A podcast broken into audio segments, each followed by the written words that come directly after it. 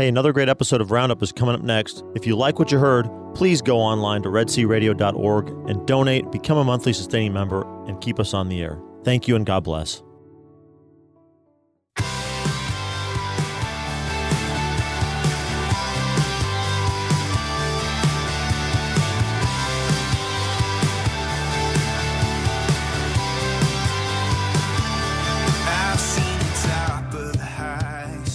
Good morning. It is Wednesday, June 1st, 2022. You're listening to the Red C Roundup. Thank you for joining us. I'm your host, Deacon Mike Beauvais.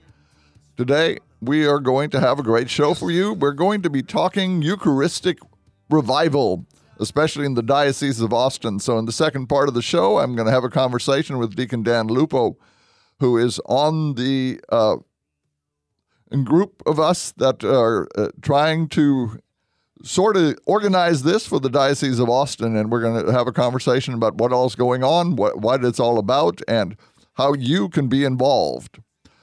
Uh, also, as always, I want to welcome all our listeners, especially here on KEDC 88.5 FM Hearne Bryan College Station, as well as our Central Texas listeners on KYAR 98.3 FM Lorena Waco. And also a shout out to everybody in Palestine listening on KINF 107.9 FM. The show is morning is live, so if you have something that you'd like to share with us, give us a call on 85 Love Red C. That's 855 683 7332. I'm joined in the studio this morning by our President Dennis Maka. Good morning, Deacon who Mike. is relearning everything there is to know about running a radio show. You, you, I took the day off yesterday, and I think I totally reset my brain. He's reminding me about things to do. I'm like, oh, forgot about that. So yeah. Hey, but we're on on all stations, and we're clicking, and we're running good. So thanks be to God. Life is good because with the anything mechanical, you're constantly worried that you're going to run into technical issues, and if a computer's involved, that goes up in spades. So yeah, and, and when Satan's involved, and he tries to get in there, but yeah, we're we're good. So Yes. take that, Satan. everything's going fine. now we're also joined on the air this morning by Deacon, Robin, Waters. Waters. Deacon Robin, how are you this morning? I'm great, Deacon Mike. It's great to be on with y'all. Now, you had mentioned that there's a lot of exciting stuff happening up in the Waco area. What's all going There on? really is a lot of activity going on. Well, the first thing I wanted to mention is uh, this is a, a Red C event that's going to be taking place on July 30th at, at St. Louis Catholic Church at their activity center in Waco. We're going to have our first ever, elites up here in Central Texas, family retreat. So we're we're partnering with the Blaze Ministries. That's down. Uh, their offices are down your area. They have a couple of missionaries at St. Louis, along with Father Miguel there at uh, St. Louis. Father Ryan is is uh, blessing our efforts, and we're going to spend the day on July 30th helping families spend time together, growing in holiness, uh, talking about prayer, talking about all kinds of prayer, our uh, our family time together, how that relates to our relationship with the Lord, our mission as a family when we're going forth into the world, and uh, so we're going to have great speakers for the adults. We're going to have great activities and speakers for the kids of all ages, childcare, lunch, uh, dinner, snacks. It's going to be an awesome time, and it only costs thirty dollars for an entire family. So that's unheard of. Yeah. Definitely affordable for most families. Yes, yes. I mean, and the more kids you got, the better deal you get, right? Right. Bring everybody. So that's going to be, and if you're interested in that, just go to redcradio.org forward slash retreat. You can sign up or get more information there. We're taking uh, uh, registrations right now to get people to uh, to come and enjoy this this great day together, and that's our theme: together. And together we uh, uh, we grow in our love of the Lord and of each other. So that's one wonderful thing going on. Hey, so other thing that's Deacon Robin, let me let me emphasize one more time. Uh, so if you go to our website, everyone, go to red the letter C radio.org and you can do forward slash retreat, or you can wait till that banner pops up with the uh, the logo for the retreat. It says together, and it talks about our Waco uh, Waco area family retreat. So click on that, and it'll take you straight to the page. So go to our homepage, and you'll be able to find it. And I can tell everybody we had the family retreat here for the Brazos Valley, and it was absolutely wonderful, and everybody had a great time. Yeah, we've seemed to perfect it really well, and this team that you've put together, Deacon Robin, is really clicking. So I'm I'm looking forward to it. I think I think it's going to be great, and of course, yeah. we're going to start the day off right with mass and adoration. Confessions will be available. Mm-hmm. Uh, it's going to be a great prayerful prayerful day together for families, and uh, just encourage everybody to uh, consider coming in and enjoying that day together. Awesome! It's going to be a lot of fun as well. A lot of good fe- yep. food and fellowship along with the the great retreat. So, yeah. So go ahead. Absolutely. What else is going on? I didn't mean to interrupt you. I just wanted to remind people no, one more no, time. No, uh, I appreciate it. I'm probably I'm probably going a little too fast. No, you're doing. But uh, on uh, this Saturday at four at St. Jerome's, they're going to have their garage sale. It's an annual event they have as a fundraiser, and they're just going to have all kinds of wonderful items for sale there. And of course, what do they say? Uh, one man's trash is another man's treasure, right? And I'm sure that everything there is going to be like new. I mean, just knowing the folks at St. Jerome and how uh, mm-hmm. how uh, good of folks they are and how they take care of things. So 7:30 a.m. this Saturday at St. Jerome's. Go out and support St. Jerome's. Uh, going to the garage sale. There'll be some great items I'm sure you'll want to take home. Uh, also, we've got some parish festivals coming up.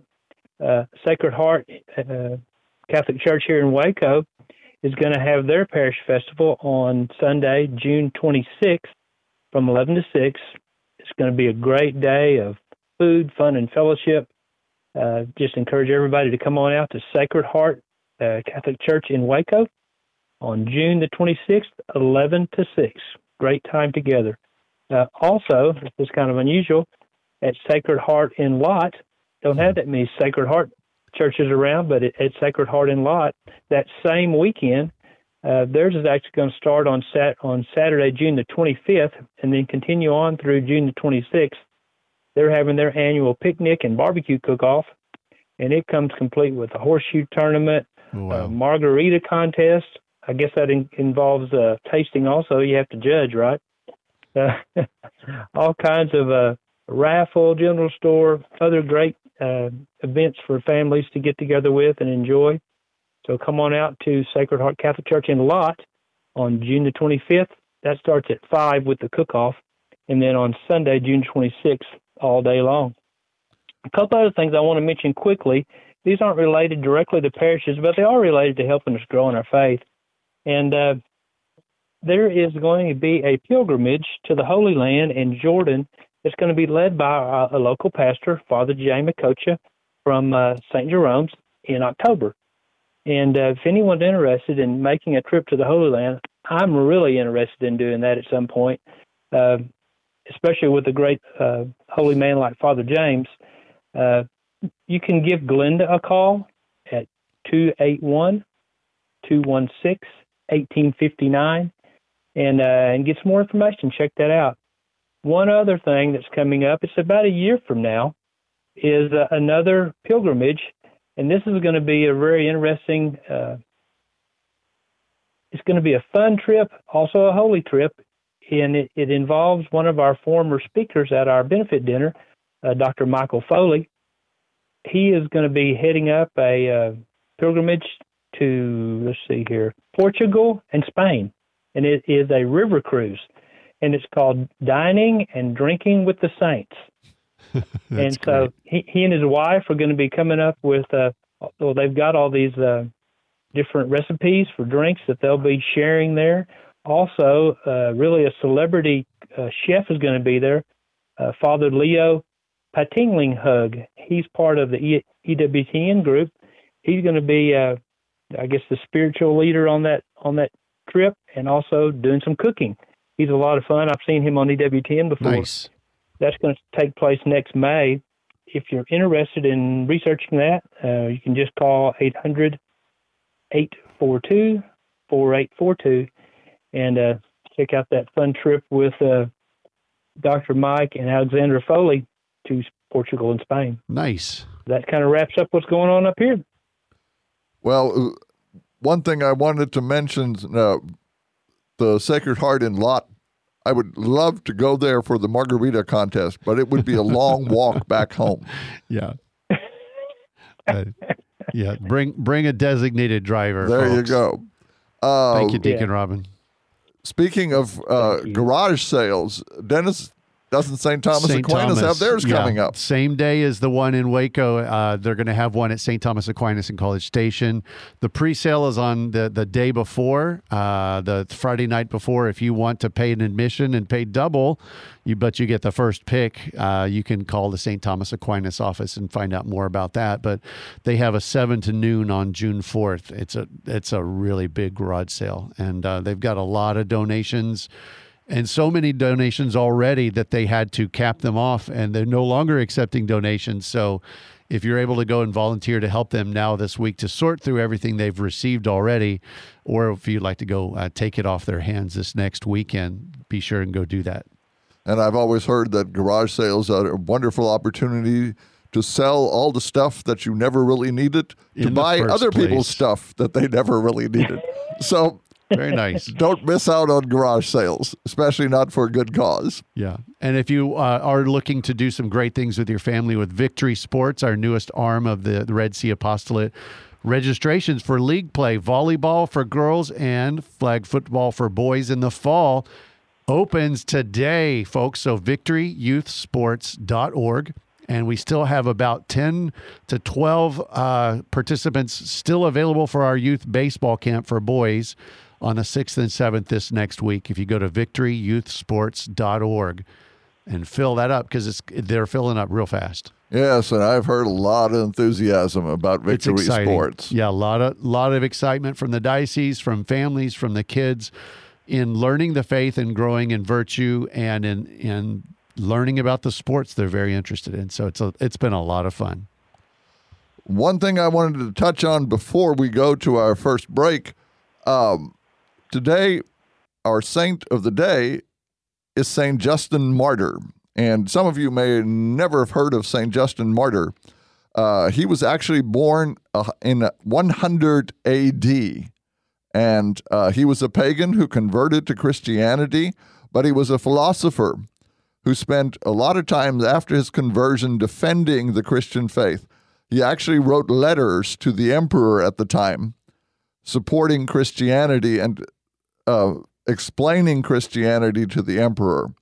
Now, the reason St. Justin Martyr is fascinating to us is so often when we talk to other people, they say that a lot of the things that the Catholic Church does were just added in, that over time these things just became norm. And the beautiful thing about Justin Martyr is reading his um, uh, apology and uh, letters to Trypho, it shows that all the things that he talks about are things that we are familiar with, especially his explanation of what the Mass looks like. And it's really worth reading. But I thought, especially since we're going to be talking about the Eucharistic revival in our second section, I'd like to read to you something that Justin Martyr wrote 1900 years ago about the Eucharist. And this food is called among us the Eucharist. For not as common bread and common drink do we receive these, but in like manner as Jesus Christ our Savior, having been made flesh by the Word of God, had both flesh and blood for our salvation, so likewise have we been taught that the food which is blessed by the prayer of His Word, and from which our blood and flesh by transmutation are nourished, is the flesh and blood of that Jesus who was made flesh. This is why we talk about a Eucharistic revival. We want to get back to this heartfelt belief in the Eucharist. It's sad when you talk about the Eucharist nowadays, and so many people refer to it as a symbol. And of course, in a sense, it is a symbol, but it is not a symbol in the fact that we think it just uh, represents it. It is the body, blood, soul, and divinity of Jesus. We will see you on the other side talking about the Eucharistic revival. Don't go away.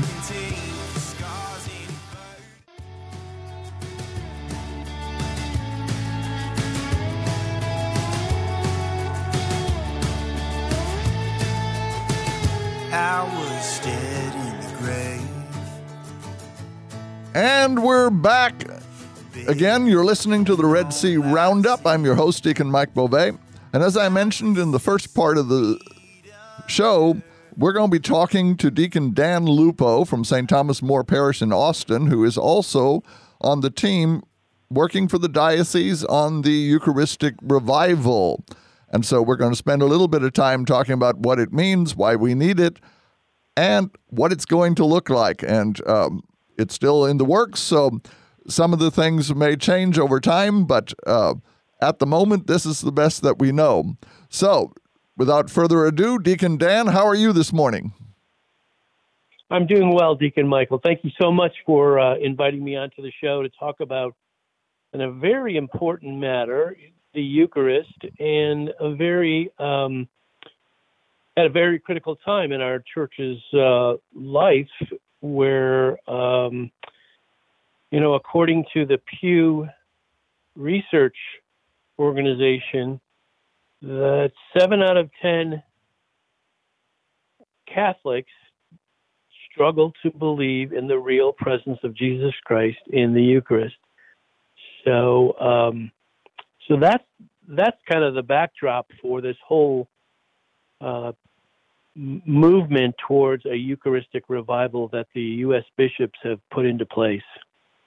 One of the things that struck me on that Pew research was the fact that not only is it almost seven out of 10 Catholics that don't believe in the real presence, but 43% believe that that's what the church teaches. yeah. Yeah, we've got our work cut out for us. Um, not only are um, we doing a poor job of catechizing, um, but we're we're just we're missing the mark in uh, in terms of um, feeding uh, the the faithful um, the core beliefs of our of our of our religion of our faith. You know, I was thinking about um, this finding by the Pew Research. And you know, I think human beings desire something bigger than themselves, something better, something beyond themselves. And we live in a culture that finds satisfaction in that in uh, movies that are about comic book heroes uh, or about fantasy wizards or about uh, dystopian futuristic uh, um, uh, landscapes. Um, and and people embrace that. You know, people are flock to that kind of presentation of something beyond us. And yet, when we, uh, in our faith tradition, our Catholic, beautiful Catholic faith tradition, when we say there is um, a spiritual dimension to our lives, there is a place beyond death that we go to, there is um, a reality um, called God that is bigger than us and greater than us, who loves us, who seeks to feed us in word and Eucharist. Uh, and, you know, we could go on and on. People are kind of scratching their heads these days saying, oh, you know, that's kind of a nice story. Yeah, it's cute, it's quaint. Um, and they are less ready to embrace that. The the prevailing measure in our society of what's real and what's not real is the scientific method. If my eyes and ears and taste buds tell me one thing, that's that's data that I cannot ignore. and the yearning for mystery, the the the beyond the reality, beyond the tangible reality, um, just gets quelled or or or or or, or um, um, shunted off into, like I said, these movies or these books or whatever. Um, and it's and it's kind of sad. Uh, I know our the listeners to this program are are probably at least I'm I'm hoping uh, are the three uh, the thirty percent the three out of the ten. Uh, so I I hope what I've just said um, resonates with with folks, and if not, certainly call in and and yell at Deacon Michael, and and and I'll be gone, and and, uh, and that'll be great. Um, but I think the bishops saw that the U.S. bishops saw that research finding. They read the signs of the times. They looked around at our culture and said, you know, we need to do something. And the something that they um, uh, brought out is this Eucharistic revival, which is a refocusing, a, uh, a celebration of the central tenet of our faith, which is the Eucharist as the source and summit uh, of everything we do. It's it's who we are the church is the body of Christ. And uh, through word and through um, the uh, uh, sacrifice at the altar, we are drawn into the body of Christ, and we in fact become little Christs. Christians, I think, is the name, uh, and uh, it's it's that it's that wafer that our eyes tell us, oh, that's just a wafer. And it's the wine that our, our taste buds say, oh, it's just wine. That through the power of the Holy Spirit and the priest's repetition of Jesus' words transforms into the actual body and blood of Jesus, who feeds us, who in the Gospel of John, we hear him say, Unless you eat my body, my flesh, unless you drink my blood, you will not have life within you. Uh, and I've come to give you life. I've come to give you myself. So please, Jesus says, please, if you want to be my disciples, eat my body, drink my blood, partake of the Eucharist, which is my presence uh, after I ascend to my Father, to our Father, and our Father sends the Spirit. When I said, I will be with you always, I will be with you at every Mass, speaking to you through the Word and feeding you through my body and blood on the altar. It's interesting and that. So the, you, know, you were following this line because in the first part of the show, our saint of the day, of course, was Saint Justin Martyr. And I read one of his quotations on the Eucharist, which basically says exactly what we've just been talking about. Beautiful. And so this is yeah. not something, you know, that was developed over time in the church. This is what the apostles passed on, uh, what was their understanding of what Jesus said. Right. And this was lived out in the liturgy of the church. And this is what the Eucharistic revival is attempting to tap back into so that all of us once more come to realize that, you know, when we say this is the body and blood of Jesus, his body, blood, soul, and divinity, that's exactly what has always been understood to be the case in the history of the church. Yes. Uh, the beauty of I think uh, I think one of the beauties of our uh, faith tradition is that it it doesn't reinvent itself to accommodate the times. It's it holds on to core beliefs, core understandings from Jesus on, and we may have to tweak the the presentation of the message, which I think the Eucharistic revival actually is trying to reach those 70% of Catholics who um, somehow didn't get the message that truly it is. Um, but yeah, we um, the message never changes.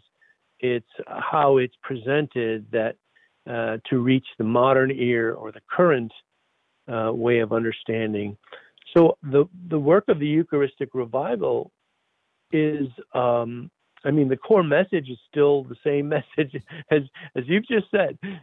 Justin Martyr, uh, were he alive today, could you know could kick off the Eucharistic revival for us and lead us in that, and it would be the same message.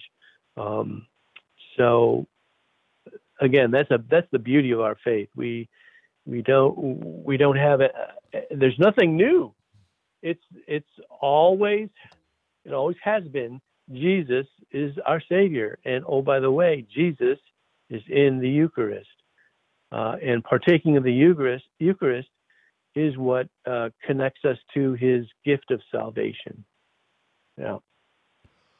One of the things that I also wanted to uh, talk a little bit about is that uh, and you just brought this up, uh, how we talk about the Eucharist is important mm-hmm. in passing on to others the core belief of mm-hmm. the Catholic Church in the real presence. And so, mm-hmm. you know, part of the Eucharistic revival, as far as I see it, is trying to understand, uh, trying to understand how we might sometimes say things that could be misconstrued. And uh, so when we're talking about the Eucharist, we uh, should be careful that, you know, we speak of it as appropriately. Yeah.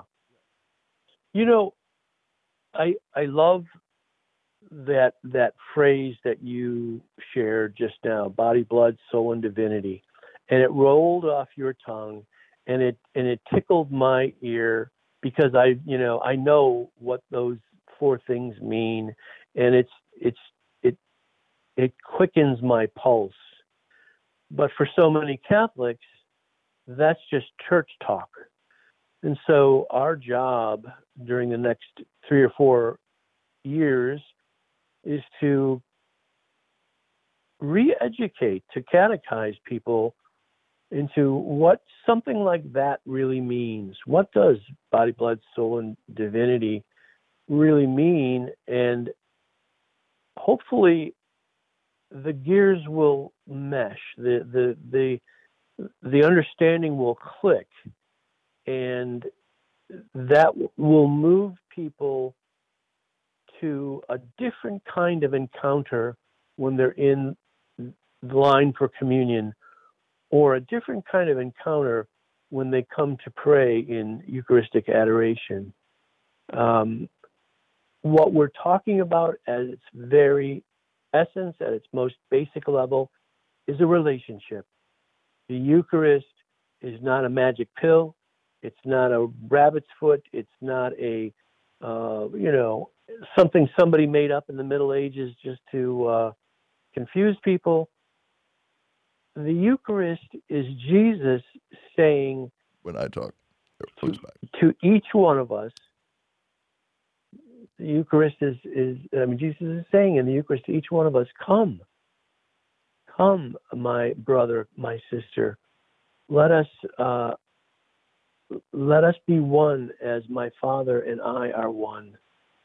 I seek communion with you so that this life that you're given, the gift of this life, can be lived to its fullest.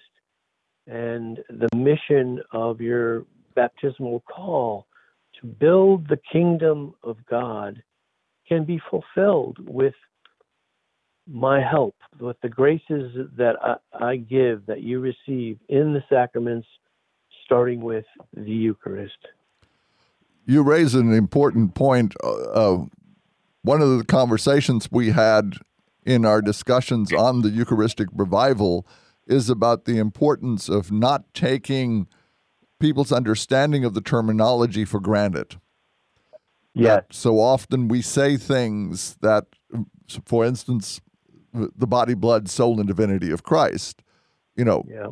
most people can repeat that without understanding fully what it is that the church is saying when it defines the Eucharist as such. Right, right.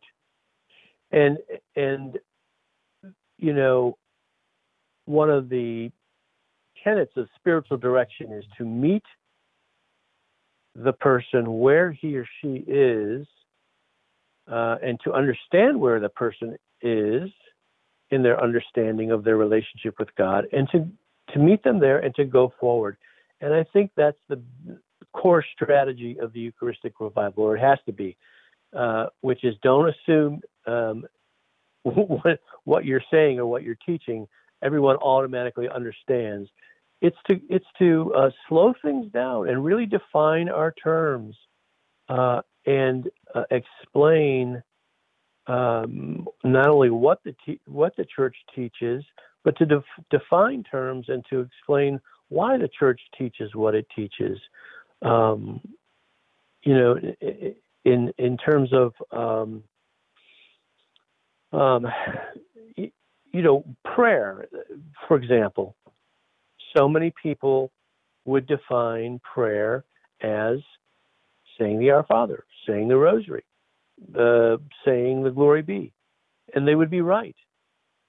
And there are other people who would say, well, prayer is silence before the Blessed Sacrament, and they would be right. And, you know, the Catechism defines uh, oral prayer, verbal prayer, uh, meditative prayer, and contemplative prayer. So, again, if this were about prayer, we would have to define each of those different types of prayer and then take the next step and say, now, what's the purpose of each of those, you know?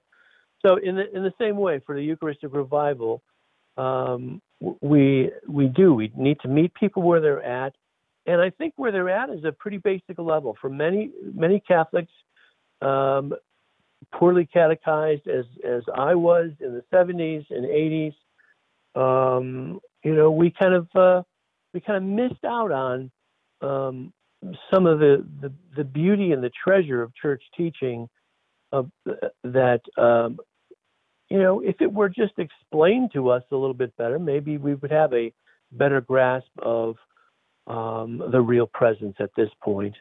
Um, and, and, speaking of the real presence, I, I, think another arrow in the quiver of um, what we want to do with the Eucharistic revival is talk about Eucharistic miracles, um, where the host, which again our worldly eyes look at and see it as a little wafer. And in, in instances over the years, has turned into bloody material, or, or I'll say red tinged material that when scientists have analyzed it, they've discovered, oh, it's human tissue. Oh, and by the way, it's not only just human tissue, it's heart tissue. And in one finding, I, I, I, thought this was just incredible. Not only is it heart tissue, but that heart tissue shows signs of distress, as if that heart had undergone some sort of physical trauma. Now, if you think about, you know, Jesus and uh, his passion, that would have that would explain why that heart tissue evidenced some physical trauma. And and it's it's example after example after example of these Eucharistic miracles. There are books out there, there's websites out there I urge listeners to um, just do a Google search on Eucharistic miracles.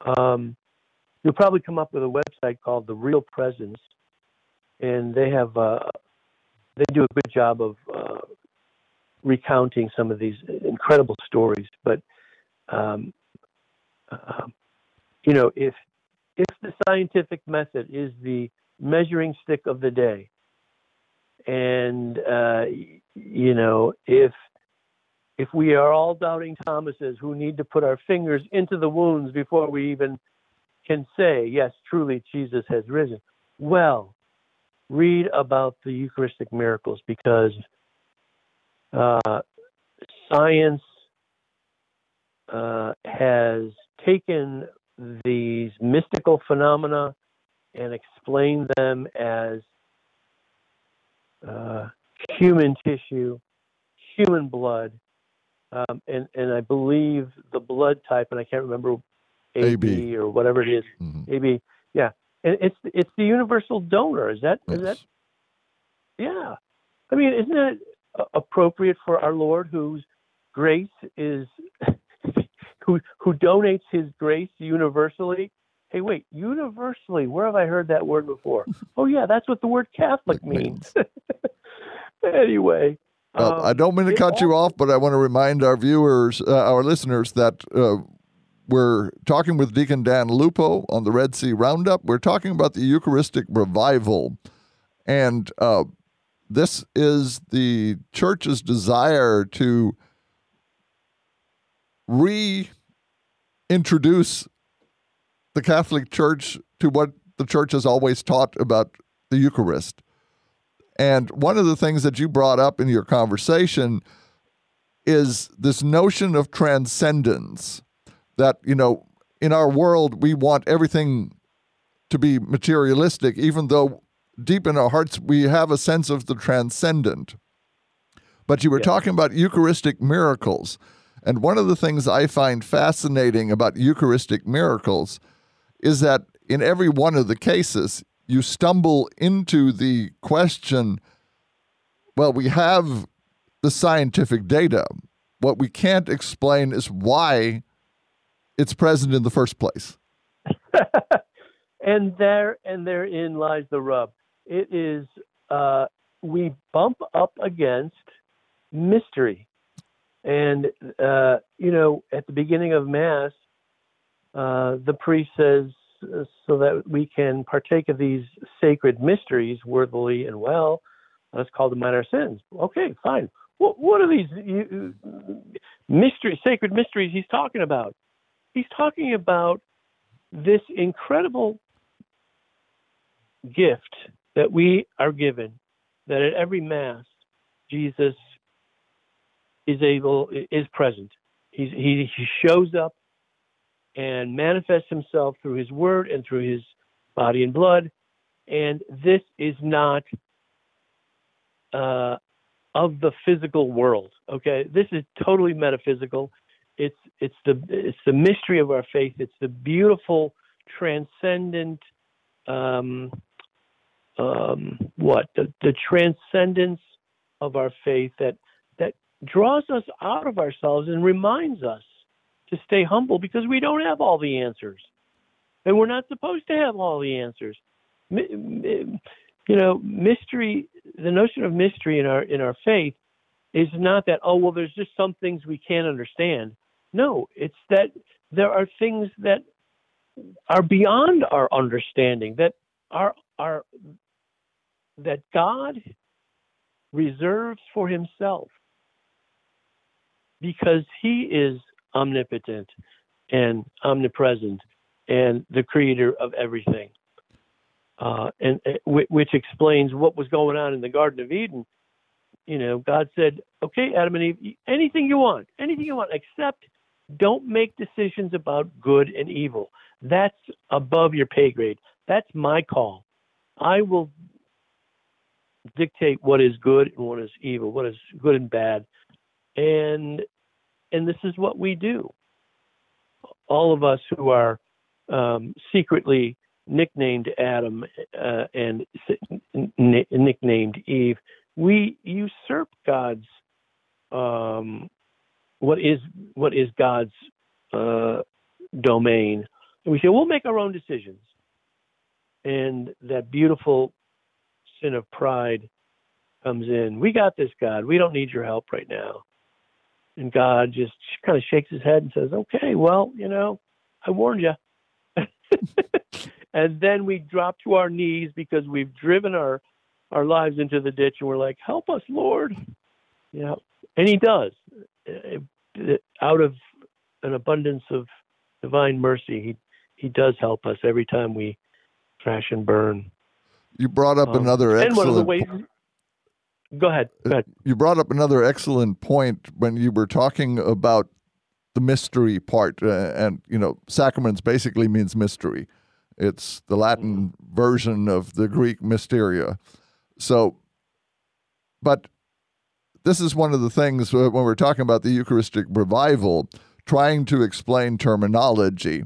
Things like transubstantiation. You know, we don't use substance in as in the same way that it would have been used by St. Thomas Aquinas.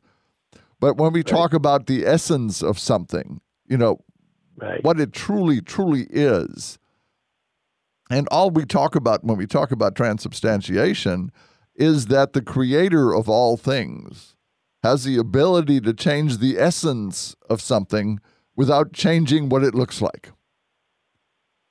Right. And, and the philosophical term there is an accident, the external. Yes. Uh, accident versus the essence. And and and that's where we bump our heads. We we say, "Oh, but it looks like just a mm-hmm. little uh, wafer." And it, and it and it's it's red like wine and it smells like wine and it tastes like wine.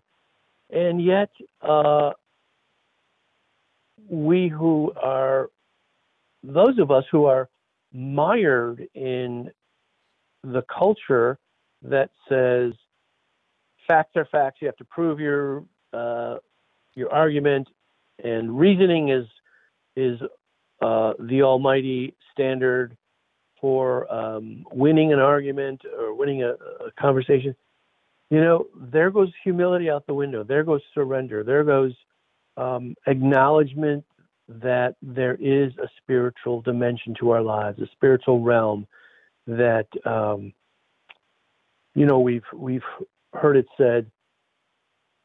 Um, we some people define us as uh, human beings with a spiritual side, and others say no, we're spiritual beings that have a hum- that are st- kind of stuck in a human form, and um, uh, whichever way you want to spin it, the, the idea that there is a spiritual dimension at work that's the thing I think we need to reclaim because um, if there is no spiritual dimension, then there's no need to believe in uh, the Eucharist as the real presence of Jesus Christ.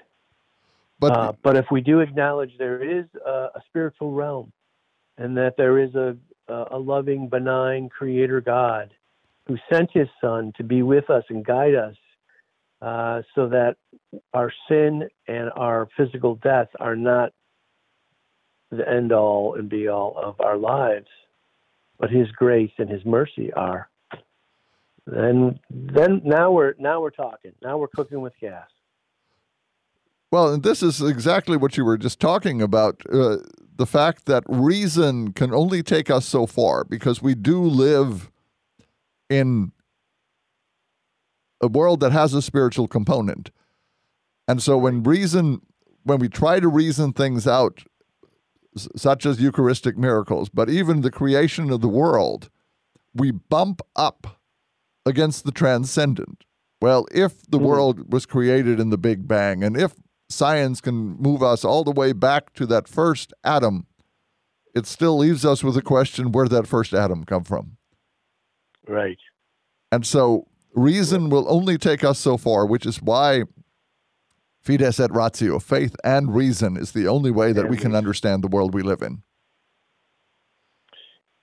Beautifully put, my brother. Absolutely. And um, um, the one of the goals of the Eucharistic revival has to be an acknowledgement that what we're dealing with here is not physical reality so much as metaphysical reality, as that spiritual realm, as the um, the uh, the part of us who that yearns to pray. That's where that's what we're dealing with. That's the realm we're dealing with. It's the it's the acknowledgement that there's a um, spiritual realm, and the Eucharist uh, lives and moves and has, has its being in that spiritual realm.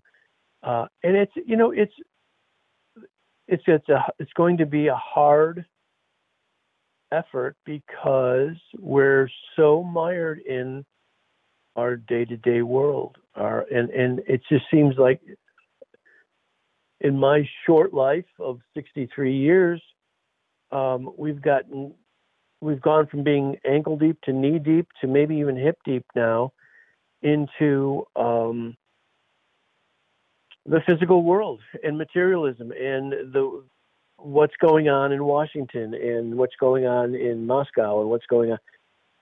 There is we do absolutely live in that in this physical world not saying to ignore it but uh, to hold on to it lightly because the greater reality is the spiritual reality of our lives.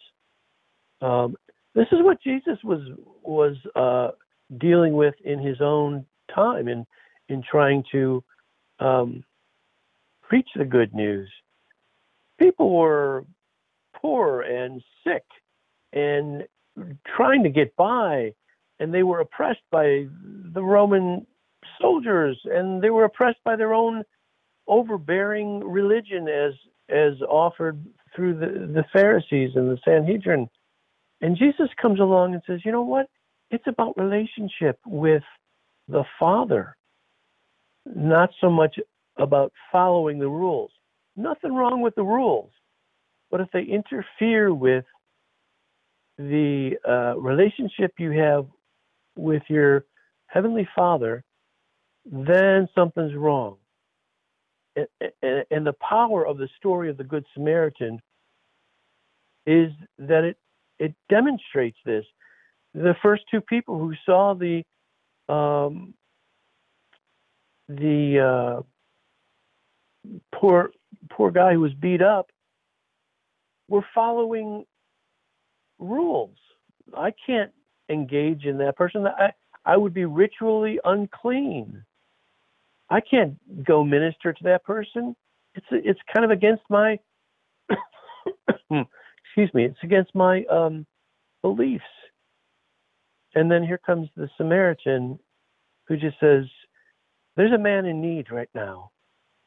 I there's a spiritual truth that transcends all these rules that we're trying to follow. Um, yeah, so, all that to say, um, the Eucharistic revival, the events and the uh, um, efforts of the Eucharistic revival has uh, has a lot of headwind. It's it's going to take a, a, concerted effort by uh, many people and and the power of the Holy Spirit guiding us to um, to move the needle, to to make a, a little bit of difference in people's lives and uh, so that the next time the Pew researchers, you know, do their study, uh, those numbers will be different. And I'd love to see them reversed. I'd love to say see it say uh, we found that 70% of Catholics believe in the real presence. And I, you know, being a realist, I'd say I I'd be happy with 50-50 uh, after this Eucharistic revival. I mean, unless the Holy Spirit just wants to do His thing in a in a big way, which I'm I'm down with that, uh, and I'll help as much as I can with that. But um, it's just a, it's it's a, we're asking people to become more countercultural and and to um, hold lightly to all the shiny objects of the culture and to um, hew more closely to what the church has preserved and passes on the truth that will set you free. One of the things I wanted to touch on, based on what you were just talking about, uh, the need for an emphasis on the spiritual side of things. One of the things that the Eucharistic revival is going to be focusing on is opportunities for us to engage with the Eucharist. Mm. And so, you know, from the diocese to the parish to the indivi- family to the individual, the emphasis is going to be how do I re engage with Jesus on a personal level? And That's so, it. That is go ahead. no. I I, I love how you uh, teed that up. That is the um, the the four um, focuses the year four years four upcoming years uh, of the focus for the Eucharistic revival. The first level, the highest level, is going to be the diocese, and um, if you haven't heard it yet, um, the Saturday before the feast of Corpus Christi, uh, the Sunday, um, the diocese is is um, hosting a um, a Eucharistic procession from San Jose Catholic Church, walking to St. Edward's with the Eucharist in the monstrance. Uh, oh, first of all, having Mass at, at San Jose, then then processing to St. Edward's and having uh, some time for Eucharistic adoration um, to kick off this first year, which begins um, June 2022, ends June 2023. That the first year being the focus on the diocese, uh, and then the shifts the next year to um, the focus on the parish.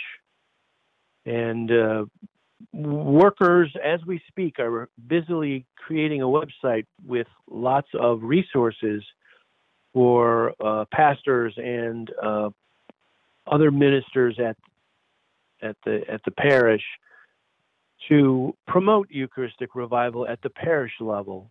Guest speakers, videos, other resources, websites, um, both Spanish and English, um, that each pastor can decide how he wants to uh, promote Eucharistic revival at the parish level. And then the next year, the focus shifts to the family and how uh, the domestic church can implement or promote Eucharistic revival. How does the family recognize Jesus present in the Eucharist? And how does this desire for the Eucharist uh, that, that, Jesus himself uh, promoted, uh, how does that make a difference at, at the family level? And hopefully, bring... and hopefully through the efforts of the diocesan level and the parish level, the families will have the tools to implement this in their lives. Absolutely.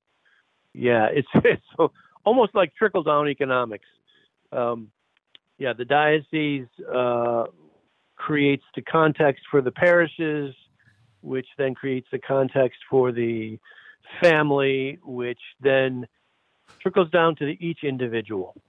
How do I, as to, to reiterate what you said, how do I personally encounter, re encounter, deepen my encounter with Christ present in the Eucharist? That's the whole thrust of this Eucharistic revival. And there is a, remember when Pope Francis had that prayer meeting at the at the that that prayer session, I should say, the Eucharistic adoration session, uh, at a rainy Vatican uh, um, St. Peter's evening, dusk. Uh, I mean, what he was doing was saying, and the and the whole thing was about the pandemic, if I remember correctly. Yes. He was he was he was turning to Jesus in the Eucharist, saying, "Lord, we need your help." And I I just love that that image of him praying before the the Blessed Sacrament, Jesus present in the Blessed Sacrament, on behalf of Catholics worldwide, as our spiritual leader, saying, This is what we do when faced with adversity. We turn to the Eucharist. We put all our trust in our Lord and Savior. Jesus, I trust in you. So, one of the most iconic images, I think, for the Catholic Church in recent memory, and everyone saw it, you know, that image of Pope Francis by himself with the Blessed Sacrament. Yes. And I think, yes, powerful. yes, and a reminder that all of us as individuals, as families, as parishes, and as a diocese need to re engage with Jesus, especially in times like these. Now, we're running very close to the end of our um, time on this show, and I can't believe we're already used up the entire 40 minutes. So, I'd like for you in the last uh, 30 seconds or so, go ahead and give me a short understanding of why this is important. Why are we having a Eucharistic revival? We're having a Eucharistic revival because the world is in such need of healing and in need of uh, course correction, in need of finding its way through the mess that our society is in. And you know, we we are embarking upon a Eucharistic revival because Jesus is the way, the truth, and the life.